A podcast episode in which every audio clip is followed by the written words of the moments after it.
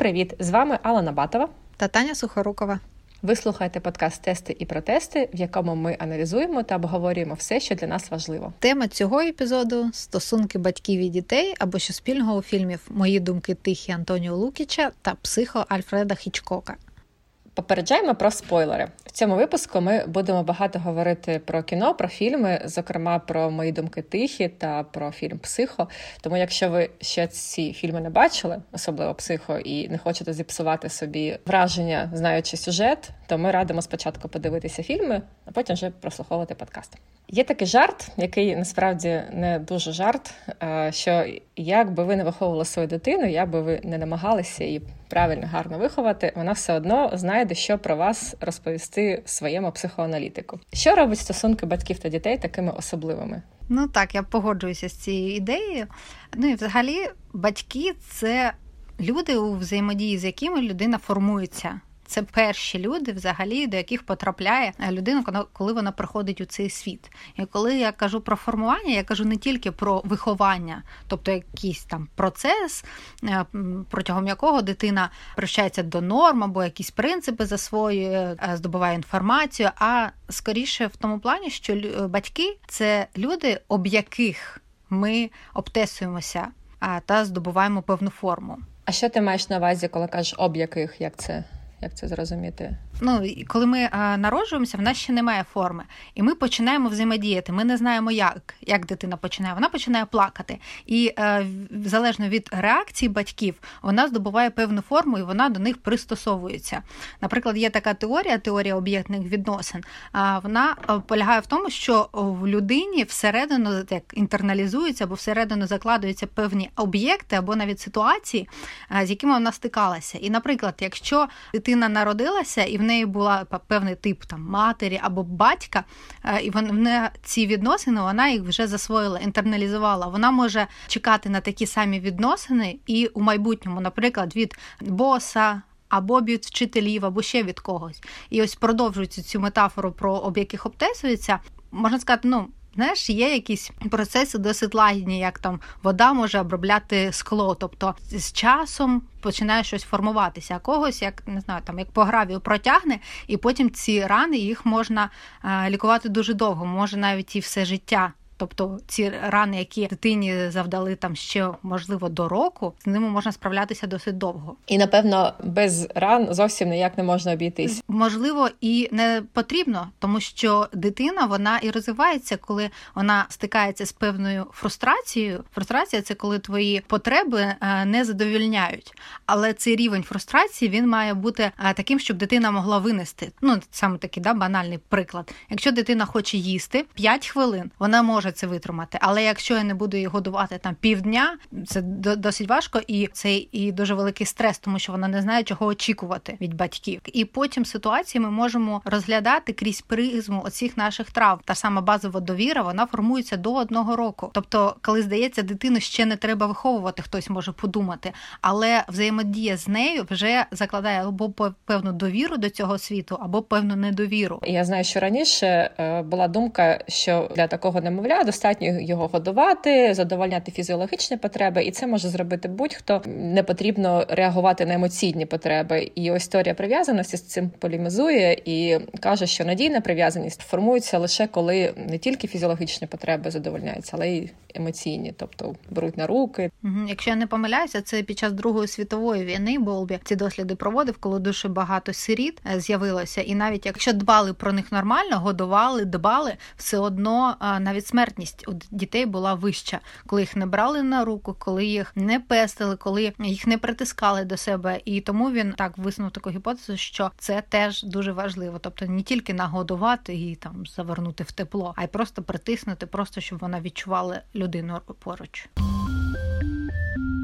Ми подумали розглянути, як у е, кіно репрезентуються відносини батьків і дітей. Е, ми обрали два фільми, щоб саме на них подивитися. Але спершу можеш трохи розказати, як взагалі репрезентуються батьки та діти у кіно? Про батьків та дітей в кіно можна говорити з дуже багатьох аспектів, тому що е, це такі фундаментальні стосунки в житті кожної людини, і вони ніколи не закінчуються, навіть коли вже пішли батьки чи пішли діти. Це все, що е, те, що є з тобою протягом всього життя, і е, в мистецтві в кіно можна знайти дуже багато ілюстрацій різним типам стосунків. І Я зупинюся на двох аспектах: перший це фільми, коли саме стосунки між батьками та дітьми є в центрі сюжету, тобто навколо них будується історія. І другий тип е, фільмів це е, коли стосунки показані як другорядна історія, щоб якось підтримати основний сюжет, дати мотивації героям чи якісь певні риси е, розкрити. І як приклад такого другого типу фільмів, я загадаю один з недавніх фільмів Мартина Скорсезе Ірландець. Це дуже довге кіно, де ми бачимо становлення людини як мафіозі, як він проходить цей шлях від простого водія до вищих ланок мафіозної структури. І в цьому фільмі є дуже коротенька, е, незначна, якщо порівнювати з іншими сюжетними лініями, лінія стосунків цього мафіозі та його дочкою. Вони майже не спілкуються. Десь середини фільму зовсім не спілкуються. Але ось ця гра мовчанку, ця мовчазна гра е, каже про головного героя дуже багато і навіть більше ніж його якісь активні дії. Тобто, це такий приклад. Коли е, я думала, мені ще згадався фільм Molly's Game. Це велика гра, здається, якось так. Е, стрічка, яка основана на реальних подіях, про те, як дівчина відкрила мережу гральних е, клубів, але там розкриваються їх відносини з батьком наприкінці, і здається, це не головна сюжетна лінія, але вона така фундаментальна, тому що саме коли ми намагаємося щось доказати нашим батькам, я думаю, багато хто на цьому кар'єру робить. Так, якщо там так покопатися біографію якого-небудь Ілона Маска, та в його випадку 100%.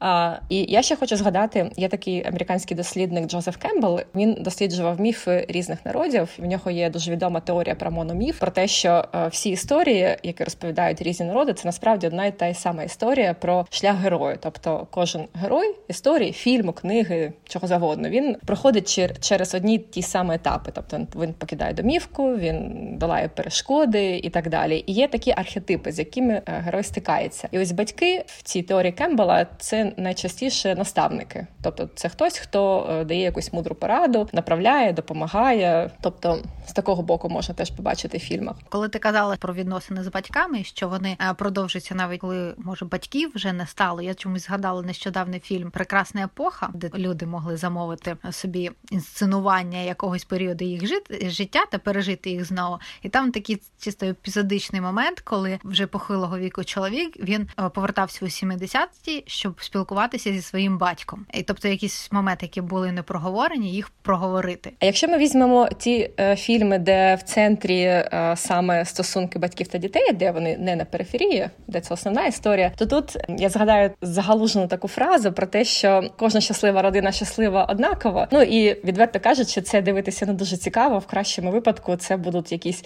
сімейні комедії, якщо нам пощастить, яких ми багато бачили в 90-ті роки. Вони були дуже популярні. Там батько нареченою, наприклад, може пам'ятаєш такий там чи Бетховен, ну таке. А ось нещасливі родини це вже інша справа, і досліджувати, як саме родина нещаслива, як саме ці батьки та діти потерпають, що в них не так в житті. Цьому присвячено дуже багато фільмів і гарних фільмів. І просто зупинюся на декількох жанрах. Перший це драми про розлучення. Зрозуміло, чому тому, що е, коли люди розходяться, сім'я родина розходиться, то стосунки між батьками та дітьми е, становляться дуже гострими і. Тут є багато драми, і я згадаю з останніх фільмів кіно шлюбна історія, де розлучаються творча пара, режисер та акторка. Тому як вони спілкуються зі своєю дитиною, це син молодшого шкільного віку, мабуть, цьому приділено багато уваги цьому фільмі. І той же самий режисер Ной Баумбах, в нього є фільм, де вже дорослі батьки та діти спілкуються. Називається Історія сім'ї Мейровіц. Це якраз матеріал для психоаналітика в чистому вигляді. Дуже раджу з цього приводу. Батько похилого віку, в нього вже дорослі діти, дорослі сини. Звичайно, в них все складно. Там є творча, творчі заздрощі і інші інші сімейні драми. Є взагалі режисери, які обирають цю тему батьків та дітей як провідну тему своєї творчості. Наприклад, молодий канадський режисер е, Долан. В нього дуже пронизливі е, фільми про стосунки молодого молодого чоловіка, підлітка з його матір'ю. Вони ці фільми частково автобіографічні. Він сам так каже. Їх дуже важко дивитися, тому що там є емоції сильні, і підліток непростий з е, складною особистістю. І матір е, теж е, в житті їй важко. Е, я кажу про фільми Я вбив свою мати та мамочка. Такі пронизливі фільми про дуже складні стосунки підлітка та матері. Ще такий жанр, який тут варто згадати, це драми про дорослиш, про дорослішання, коли історія про трансформацію підлітка в молоду людину. Тут теж звичайно велику роль грають батьки, е, те, як ця молода людина спілкується з батьками, як вони на нього впливають чи на неї, і як ти сказала, як він саме об них формував свій характер, свою особистість, е, свої якісь вади чи навпаки е, гарні риси. Тут можна згадати з останніх фільмів. Я так намагаюся наводити приклади фільмів, які нещодавно були в прокаті на стрімінгу. Це місячне сяйво, Оскаровський лауреат 2017 року. Про підлітка і те, як він розуміє свою е, сексуальність, як він спілкується зі своєю матір'ю, у якої самої проблеми, і їй варто з собою розібратися. А тут ще син, якому теж треба пройти цей важкий період, і там виникає ще одна батьківська жінка, фігура вже чоловіка, і там теж все непросто. Або є такий фільм Річарда Лінклейтера Юність. Він знімав протягом 12 років одних тих самих акторів, і тобто це дорослішання в прямому сенсі. Це як документальна стрічка була, чи це художня? Це художня стрічка, але вона цікава тим, дуже такий цікавий художній прийом, що він взяв. Е, акторів, тобто дитину хлопчика, е, дорослих акторів, які грають його батьків, і він їх знімав е, протягом 12 років. Тобто вони дорослішали чи старіли, вони трансформувалися. Сюжет теж розгортався навколо цих вікових змін. І ось там цей хлопчик та матір, яку грає Патрісія Аркет, в них якраз, на мій погляд, приклад здорових стосунків та такої надійної прив'язаності. Ми вже згадували теорію прив'язаності. На мій погляд, фільм як це не часто буває в таких фільм, фільмах. Він він досить позитивний. Та закінчується з надією на те, що хлопця все далі буде гаразд, е, не в останню чергу, тому що в нього гарні стосунки з матір'ю. І е, як я вже казала, є фільми, де стосунки батьків та дітей є центром, ядром історії, тобто джерелом сюжетних ходів, тим навколо чого будується весь весь фільм. І ось обидва фільми, про які ми сьогодні будемо говорити, це мої думки тихі режисера Антоніо Лукіча та психо режисера Альфреда Хічкока. Вони якраз обидва побудовані навколо батьків батьків та дітей, але е, вони вони водночас е, дуже різні. З іншого боку, в них є е, набагато більше спільного, ніж здається, на перший погляд. Ти згодна з цим? Так, так, я поділяю цю думку. І давай, мабуть, почнемо з того, що ти може трохи розкажеш про що фільм «Мої думки тихі. От ми вже попередили про спойлери. Тому, якщо ще не бачили, спочатку поставте на паузу, подивіться, а потім повертайтеся. Так, мої думки тихі. Е, це стрічка сучасного українського режисера Антоніо Лукіча. Це його перша повнометражна стрічка, дуже якісне кіно, без всяких коментарів. Знаєш, як то кажуть, ну там для українського кіно це дуже якісна робота. Ось тут можна це все викинути. Це просто дуже якісна робота. Е, цікавий фільм, дуже гарно знятий. І про що там розповідається? Це історія. Про молодого хлопця, який працює звукорежисером, і йому потрібно заробити грошей. Для цього в нього з'являється такий фріланс, е, не, не досить типовий. Йому треба записати звуки українських тварин. Він їде на західну Україну, на на Закарпаття, звідки він родом, до Ужгорода, до Закарпатської області, і там так трапляється, що йому що з ним їде його мати, яка теж там живе в Ужгороді, і допомагає або заважає йому робити цю роботу. І протягом фільму, окрім запису цих е, звуків тварин, е, вони маті, мати та син з'ясовують стосунки, і закінчується все так, на мій погляд, неоднозначно. Тобто навіть не можу сказати, чи це хеппі-енд, чи не хеппі-енд. Як ти вважаєш?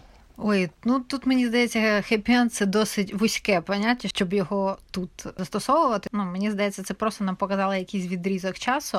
Як в житті важко сказати, що це був хеппі-енд чи не хеппі-енд, тому що ти не знаєш, що буде далі. Ну тобто, я я взагалі цього поняття сюди не застосовувала.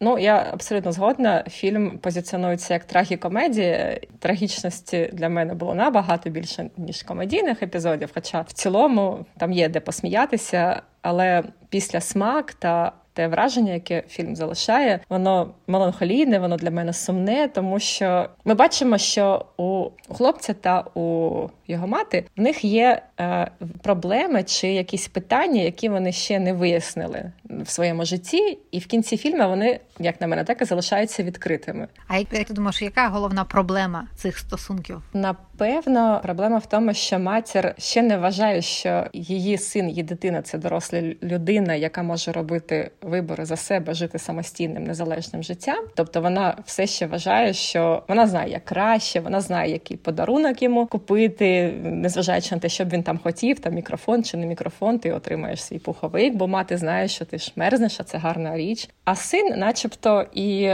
живе окремо, так живе своїм життям, але таке враження, що він кордони стосунків, він е, так ніяк їх не обозначає, і це виглядає як такий підлітковий бунт, все ще, хоча йому в районі 20-25 років, мабуть, десь так. Він виглядає таким дорослим. Ну, те, що ти підлітком, описала, мені здається, це можна назвати як кризою сепарації, тобто кризою відділення. Взагалі, то сепарація вона починається там ще з трьох, здається, років. Це криза, коли дитина каже Я сам або я сама, коли вона відділяється від батьків. Коли дитина народжується, вона з батьками одне ціле ну, особливо з матір'ю, тому що дитина без матері не може прожити. І ось ця криза сепарації, тобто відділення, коли люди стають е, різними, вони відділяються один від одного, і це має відбутися наприкінці підліткового віку. Тобто, коли ми з підлітків вже стаємо самостійними. Щодо цього фільму, коли я думала, як це в сепарація в них відбувалася, я знайшла, наприклад, що у 80-х Джефрі Хофман, це психолог, він створив чотири критерії того, чи від відбулася сепарація між батьками і дітьми. Вони досить прості. Перше, це сепарація відділення в плані функціонування. Тобто, чи живемо ми окремо, чи живемо ми на свої гроші. Ось в цьому плані, як ти думаєш, у героя відбулася сепарація? Виглядає, що начебто так. Тобто він з голоду не помер. Він живе в Києві, в нього є, є якісь там якісь гроші, які він отримує за роботу свою, начебто так. Так, тобто, на перший погляд, якщо е, казати, що я поїхав від батьків, значить е, я вже сепарувався, це ну не зовсім так, тому що другий пункт це ставлення до речей. А суть полягає в тому, що людина починає про себе думати як про окрему особистість, а про ту особистість, яка може мати свої цінності, і водночас вона сприймає своїх батьків як людей з цінностями, і ці цінності можуть не співпадати. Якщо у матері головна цінність, як вона каже, торечок ти вадік, тому що нічого немає важливішого за сім'ю. Тобто в неї оце цінності, а в нього музика, він творець. Да? Музика, творчість, самореалізація, так. І тут мені здається, оця його бурхлива реакція якраз і говорить про те, що десь безсвідомо він це сприймає, як а те, що він повинен розділяти е, цінності матері, і в нього такий бунт е, виникає. Третій пункт це емоційне відділення, це ступінь, до якого людина потребує батьківського схвалення. Тобто, якщо вона каже, що твоя робота нічого не варта, е, звісно, я думаю, це будь-кому буде образливо, але наскільки сильно емоційно тебе це зачіпає. Угу. Як це залежить від того, чи впевнений ти сам, а варта твоя робота чи ні. Угу. Угу. Наскільки тобі потрібно, щоб е, батьки казали, що твоя робота вона дуже крута, тому що я е, не раз стикалася з тим, коли кажуть там мої однолітки, що вони навпаки не дуже е, це люблять, тому що вони знають, що батьки не розуміють, чим вони займаються. Що таке фріланс і чому да, цьому герою треба записувати свіней на мікрофон. І останнє це така сепарація в плані конфліктів, тобто чи відчуває дитина відчуття провини, обурення та гнів е, щодо батьків та їх е, ставлення. І ось тут, коли я про це кажу, мені одразу спливає картина з цього кінофільму, коли вони на водах, і вона його мастить кремом, здається, він так лікоть вириває, знаєш, так дуже по-дитячому. Да, от в мене дворічна дитина так виривається, коли вона не хоче, щоб я її одягала. Тобто конфліктність тут ми бачимо. Ще я думала, що ось такий яскравий бунт він може свідчити не про те, що ти відділився, а батьки тебе не пускають. Вони можуть свідчити ще про страх відділятися, тому що легше сказати, що в мене мама гіпертурботлива, якась і вона мене опікає. Він відчуває, що вже потрібно відділятися, і він думає, що оці кілометри, якщо він поїде в Канаду, то це е, допоможе. Але ти можеш е, поїхати в Канаду, дожити там до 60 років, все одно не відділитися від ну батьків. є дуже багато таких історій, і в тому ж кіно багато історій, коли є владна матір, і в неї дорослий син, який може жити на окремому континенті, як ти сказала, але все ще буде дуже залежати від думки матері, і всі його близькі будуть від цього страждати. І вже дружина цього дорослого сина, як тут така дуже життєва історія. Мабуть, ми всі знаємо таких людей. Mm-hmm. Так і ось е, однією з проблем в психології є те, що дуже важко виявити чіткий критерій, чи відбулася ця сепарація, і наскільки успішно вона пройшла, тому що не можна сказати, якщо ти живеш окремо там тільки, або якщо ти емоційно не реагуєш. Всі ми час від часу емоційно реагуємо, тобто таких чітких критеріїв їх досить важко встановити. Ну тут, мабуть, так, така двостороння робота. Тут і батьки мають прийняти те, що їм потрібно теж сепаруватися від дітей, так і перестати ем, вважати, що вони знають краще ніж діти. Угу. І це одна з криз. Криза це не просто важкий момент, це момент, після якого система переналаштовується, тобто які зміни в неї відбуваються. І ось коли дитина відділяється, чому це і для батьків криза? Тому що, наприклад, мама звикла про нього турбуватися. І чому вона, я думаю, так просить цих онуків? Тому що вона хоче, щоб ця система не змінювалася. Вона турбувалася про сина, окей, буде турбуватися про онуків. А зараз, якщо син відділиться, що їй робити? Для кого їй жити? А в фільм mm-hmm. фільмі Матір, яку грає Ірма Вітовська, вона е, в кінці фільму виходить заміж та їде за кордон, і, начебто, там неї щасливий брак, судячи з того, що нам показують. Але так здається, що вона там теж буде собі шукати когось об'єкта для турботи. Вона там каже, що у чоловіка велика родина і багато справ з цього приводу. Тобто виглядає так, що в неї все ж таки дуже сильна ця потреба, щоб турбуватися про когось. І навіть коли син далеко, вона е, шукає, як це можна замістити. Угу. Ну може, це теж така просто риса особистості, бажання про когось піклуватись або бажання контролювати. От мені часто здається, що е, обратна сторона піклування це дуже часто бажання контролювати життя інших людей. Угу. А взагалі, ось у цьому фільмі, як ти думаєш, відбулася наприкінці ця сепарація? Чи ось ти кажеш, що не відбулася? Я не відчуваю, що вона відбулася. Ну таке складне питання. Мені здалося, що відбулася. Ну давай поспоримо. Наприклад, мені здається, пік цієї стрічки це оця сцена з поламаною машиною, коли у мами сталася істерика. Ну це вона спочатку там лягала на дорогу, чомусь там звинувачувала, і син бунтував, що це не я маю тебе е, фотографувати. Мабуть, йому б дуже хотілося передати комусь матір, тобто, щоб він не мав цього обов'язку якийсь емоціональний тягар на на собі нести, тобто передати його комусь. І ось мені здається, саме ця істерика, вже коли е, наприкінці цієї сцени вона сталася. Коли мати кричить, що я зовсім сама і в мене нікого нема. Ось мені здається, це такий був е, як bonding момент, якийсь момент, який її дуже пов'язував, тому що до цього мати розказувала, які в неї стосунки з цим італійцем молодим. І е, тоді мені здається, і вона розкрилася, і він якось може її прийняв, тому що потім в наступних сценах вони лежать в якомусь номері, і мати почала теж маніпулювати, жалітися, що в неї панкреотит, і іноді хочеться з'їсти гороховий суп, і будь-що буде. І потім син каже: будь ласка, ніколи не їж гороховий суп. І ось для мене ця фраза, мені здається, це як зізнання у любві матері, тому що нам дуже важко сказати своїм батькам Я тебе люблю. І зізнатися і собі в першу чергу, що вони важливі. І мені здається, саме коли ми дорослішаємо, ми можемо признати, е, що вони для нас дуже важливі і завжди будуть важливими. І ось тут такий спосіб, тобто, коли він каже, не їж гороховий суп, е, тому він е, признає і відчуття до матері, і співчуття до неї. Дитина вона хоче, щоб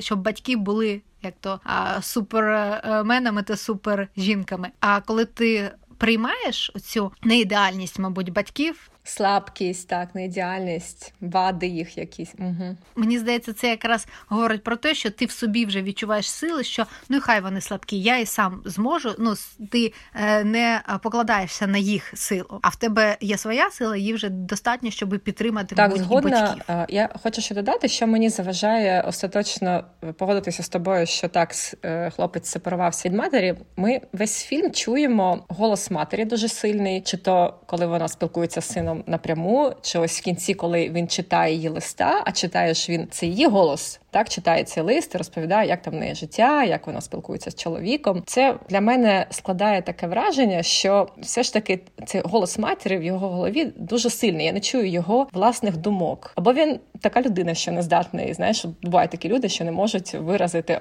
сформулювати, вербалізувати свої емоції. Мабуть, тому і фільм так називається Мої думки тихі, так бо син там насправді не дуже багато говорить. І ця сильна така емоціональна особистість матері, якщо можна так сказати, я бачу її на першому плані в, їхніх стосунках. Вона все ще для мене виглядає як така, що веде їх стосунки. Може, але ось я пам'ятаю, після тієї ночі у якомусь готелі він же поїхав сам записуватися цього рахівського крижня, так потрапив там у певні труднощі, і ось тоді вже матері не з'являється, здається, і вже він приймає рішення, а не мати.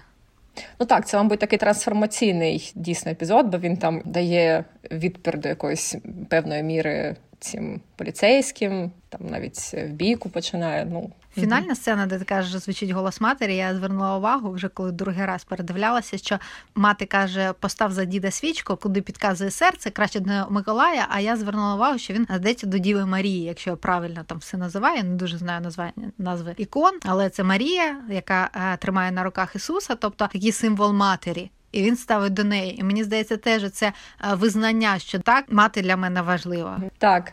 Е, цікава деталь. Я не звернула на неї уваги. Теж ця пісня Viva Forever, вона про розлучення кимось близьким, окрім того, що це символ 90-х, які жила мати, в які можливо мати залишилася одна з цим сином і боїться зараз відпустити, тому що здається, ось не зможе далі син сам рухатися. Ну і є інша історія теж про матір та сина, які ніяк один одного не відпустять. Це фільм Психо Альфреда Хічкока. Мабуть, його найвідоміший фільм, чи один з найвідоміших фільмів. Він так досить давненько вже знятий в 1960 році. Чорно-білий. Так е, дуже коротко сюжет. Нагадаю, сюжет і є однією з таких ознак, що робить психо таким видатним фільмом. Е, він розпочинається як історія секретарки, яка краде велику суму грошей та намагається кудись утікати втікти з цими грошима, потрапляє в мотель і там її вбивають. І потім виглядає так, що це вже детективна історія. Нам треба зрозуміти, хто це її вбив. Підключається детектив, підключається сестра цієї жінки та її наречений. Вони там розслідують, і всі ознаки вказують на те, що вбивця це е, божевільна матір володаря мотелю, де секретарка зупинялася на ніч. І е, вже в останні там 10-15 хвилин фільму так складається, що виявляється, що матір вже 10 років як померла. А насправді вбив цю секретарку та приватного детектива. Цей божевільний хазяїн мотелю, який перевдягався в свою матір. Він зберігав тіло своєї матері. В нього було розщеплення особистості. Він і матір свою вбив, і її чоловіка. І насправді виявляється, що якщо ми спочатку думали, що фільм це детектив, це якась кримінальна історія. Це насправді історія про психічний розлад, про внутрішню трагедію людини цього Нормана Бейтса, хазяїна мотелю. І Чока називають мастером саспенсу тобто режисером, який вміє створити таку атмосферу тривожності, страху, що глядач дійсно переймається, йому страшно, йому лячно. Дуже цікаво, що з цього що фільм зовсім не постарішив. Я передивлялася його перед подкастом, і мені все одно було дуже не по собі. Хоча я дуже добре знаю сюжет, і цього фільму є відома сцена в душі, коли цю секретарку заколюють ножем. Е, такий рваний монтаж, е, там щось 70 чи 80 склейок монтажних, коли він так її ножом штрикає під пронизливі звуки скрипки. Так, фільм дуже дуже класний. Я сподіваюся, що ви всі його бачили. Хто не бачив, подивіться, навіть спойлери тут не зроблять цей experience менш жахливим. Як тобі взагалі це кіно? Мені дуже сподобалося. Я коли дивилася, я вже знала про що він. Я вже бачила якісь скріншоти, я вже знала, що з цією матір'ю, але все ж таки так. Воно було і досить не по собі е, через звуки, через оці скрипки. Мені дуже сподобалося. І знаю, що цей е, фільм є знаковим, наприклад, для психоаналізу. Психоаналіз це напрямок у терапії, і взагалі підход у психології, який започаткував Фрейд. І я знаю, що е, Хічхок дуже захоплювався психоаналізом. Так, він не цурався психоаналізу, багато фільмів е, присвятив цій теорії. Так я вже е, коли дивилася, я вже якісь моменти е, намагалася розгледіти. І, наприклад, теж я знала, я аналізувала, що сама локація, на якій все відбувається, це як репрезентація особистості за Фрейдом. Е, я нагадаю, що Фрейд казав, що наша особистість вона складається з трьох структур, і структура це не якісь там сталі структури, частини, а це певні процеси, які відбуваються. І перша структура це ід або вроджені процеси, якісь примітивні, якісь інстинктивні. Це щось в нас таке темне і біологічне. Ід в нас не обтяжений будь-якими обмеженнями, і ід це така енергія, яка потребує негайної розрядки. Якщо наводити приклади, то саме ід відповідає за нашу сексуальну енергію та за нашу агресію. І ід або воно що називається, воно завжди керується принципом задоволення. Тобто я оце хочу, я хочу зараз і все. Але так ми е, не можемо функціонувати у суспільстві, тому є ще одна структура, і це его. Це структура, яка відповідальна за прийняття рішень, і вона е, допомагає реалізувати ід оці наші всі потреби, але керується принципом реальності. Тобто, якщо, наприклад, який дуже дуже якийсь дуже сильний там сексуальний позов, це нормально, але давайте реалізовувати його там без насилля над ким-то, а у соціально сприйматливий спосіб. І а, третя структура це суперего. Вона розвивається десь у віці 3-5 років, і а, вона представляє собою таку засвоєну систему цінностей, норм, етики якоїсь. Ми з нею не народжуємося. І перш за все, це засвоєні, тобто можна сказати, інтерналізовані, поміщені в себе, це батьківські очікування. І Пізніше суперего воно розширюється, і тоді е, потрапляють і очікування вчителів, оточення, релігії, тобто суспільства. Я думаю, можна е, так казати, що це якісь норми, які не ми е, собі виставляємо, а які наші батьки або інші люди, які для нас щось значать. Ще в дитинстві воно закладається. Здається, Славою Жижик у кіногіді Жбочинця. Так, неможливо, неможливо, неможливо говорити про Хічкока, не згадати Жижика. Це так. А він е, каже, що е, оці три структури е, це здається, він може помилятися. Їх репрезентує дім, тобто на горі суперего мати, у підвалі ід, а его на першому поверсі. Мені здається, що трохи інакше, тому що на першому поверсі взагалі не відбувається нічого.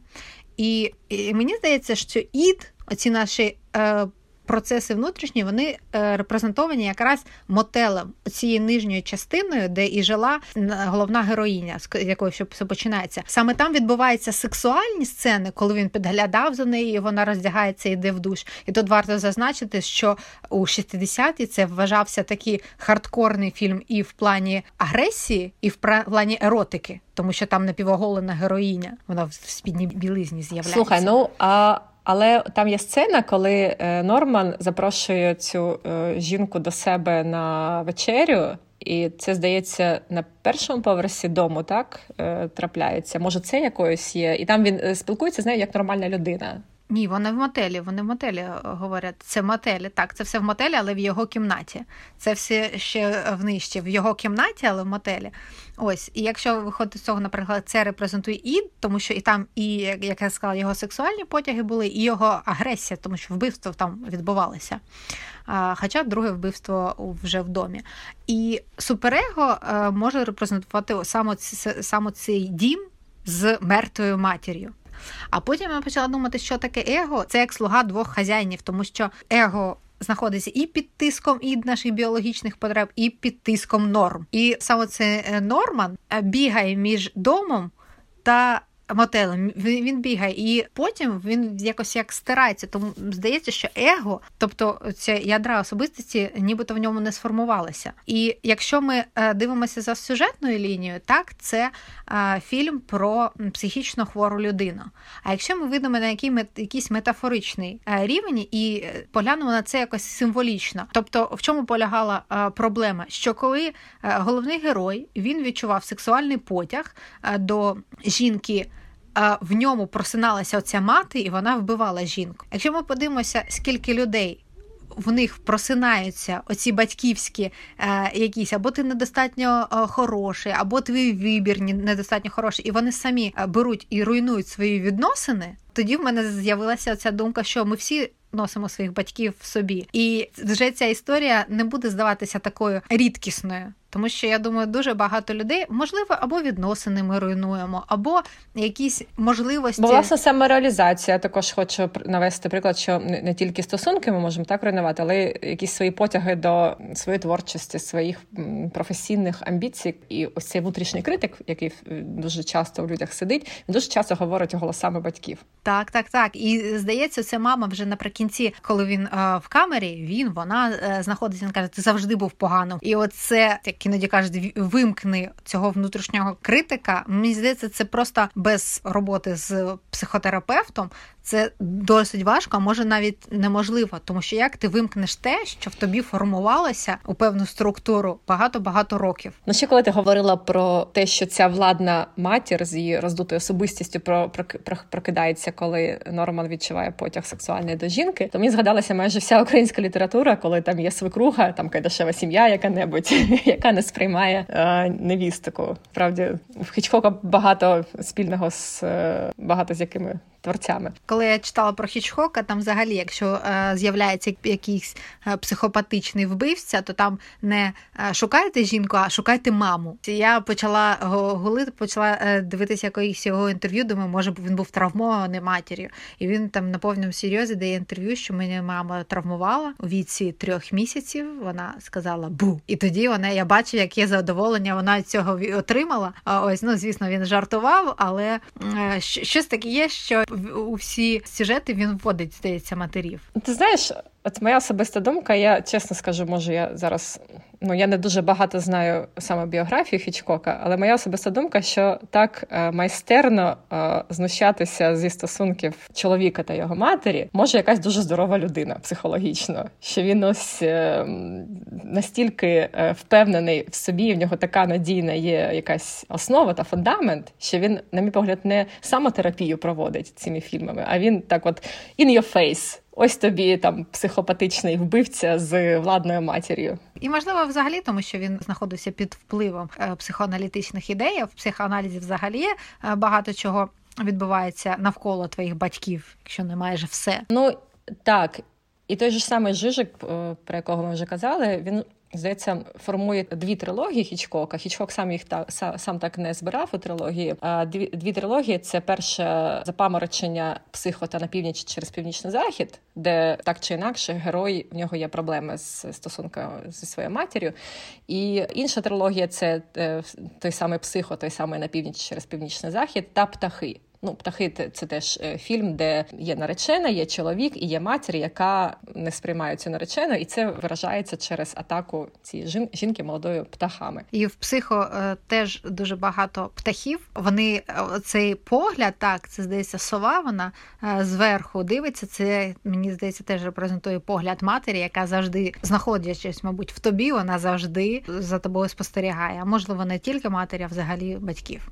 І ще одна тема у контексті цих двох фільмів, яку я хотіла підняти, це тема ревнощів між сином і мамою. Це теж одна з основних тем в психоаналізі, тобто якийсь е, едипів комплекс, коли це теж Фрейд е, сказав ідею, що в нас так прокидається і сексуальність наша, коли е, здається, в віці трьох років хлопчик е, закохується в свою матір і хоче вбити батька. А у дівчинок це називається комплекс електри. І Мені здається, ці обидві теми вони теж а, були в обох фільмах. І коли я читала про психо, там взагалі сценарист він хотів ввести якісь, можна сказати, інтимні сцени сексуального характеру між мамою, між тілом мами та Норманом Бейтсом. Але Боже, звісно... я уявляю, щоб там трапилося в 60-ті роки з глядачами так, та критиками. Так, так, Це сказали, ну це вже занадто, тому що е, навіть ця е, сцена у душі порівняно з теперішніми хорорами. Я думаю, вам нормально буде на це дивитися, але тоді це просто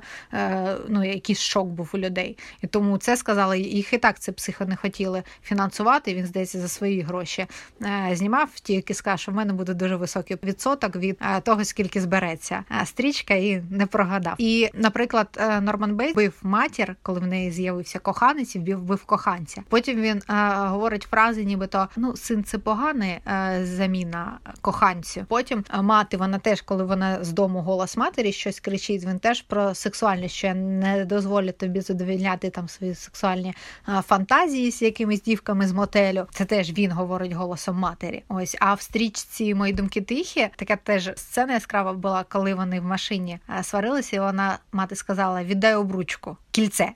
Він каже: Ти сказала обручку. Обручка, яку вона купила в Італії, куди вона мала летіти так до свого е, хлопця. А вона подарувала цю обручку сину. Це цікаво, що може... Е, в моїх думках думках тих тихих взагалі немає якоїсь любовної історії для хлопця, хоча він молодий хлопець. І, Ну ми в інтерв'ю читали з тобою, так що режисер каже, що ця історія планувалася, там якась романтична історія для нього, але в кінці стало ясно, що є місце тільки для однієї історії про любов. Це про любов сина до матері. І ще яскравий момент, мені здається, це коли е, він не дозволяє матері палити а потім вона йому не дозволяє. І оці розігрування, якісь, які е, здається, потім припиняються. Я не знаю, чи курить вона після цієї істерики на дорогі чи ні. Але оці розігрування, коли він матері не дає якісь задоволення, на які вона має право, і вона йому не дає. І тобто вони вона прикидається так, що вона там казала, що бросила палити. Він прикидається, що він не палить. Це теж такі розігрування. Мені здається, вони може не пов'язані з ревнощами, або пов'язані там з ревнощі до якихось угу. задоволень. Дорослих задоволень, до речі, бо паління це звичайно доросле задоволення. І мати, е, коли вона я пам'ятаю у мої думки тихі, коли вже істерика на дорозі е, перейшла, і вони е, їдуть в готель. Вона в готелі видаляє фотографії цього італійця молодого. Теж це такий жест, мені здається, може ну як вона признає, відкриває себе, бо ну, і, мабуть, це такий вже перекрут в плані аналізу, але е, той факт, що її е, невдале кохання це був молодий хлопець, так молодший за неї, а вже вдале кохання це чоловік її віку, чи може навіть старший. Так, можливо, вона шукала заміну сину, а потім може вона зрозуміла, що треба шукати заміну не сину, а заміну чоловіку. Який Якщо так давно. відкинути той факт, що психо розповідає про психічно хвору людину, то виглядає так, що обидва фільми приблизно про на, на дуже схожу тематику. Не хочу сказати, що вони про одне і те, те й саме, але різними художніми засобами, але вони про дуже схожі речі, тобто про стосунки сина та матір, та про те, як е, важко і в одному випадку можливо, як в думках, а в одному випадку е, неможливо е, сепаруватися та зажити окремими життями для ось цієї пари. Так, якщо психо сприймати на символічному рівні, а не просто як про е, історію психічно хворої людини, то я з тобою погоджуюсь. Так, так. ну Нормана Бейтса не було шансів, мабуть, на щасливе життя та щасливі стосунки з будь-ким. А ось у Вадима з моїх думок у кінці кінці все буде добре.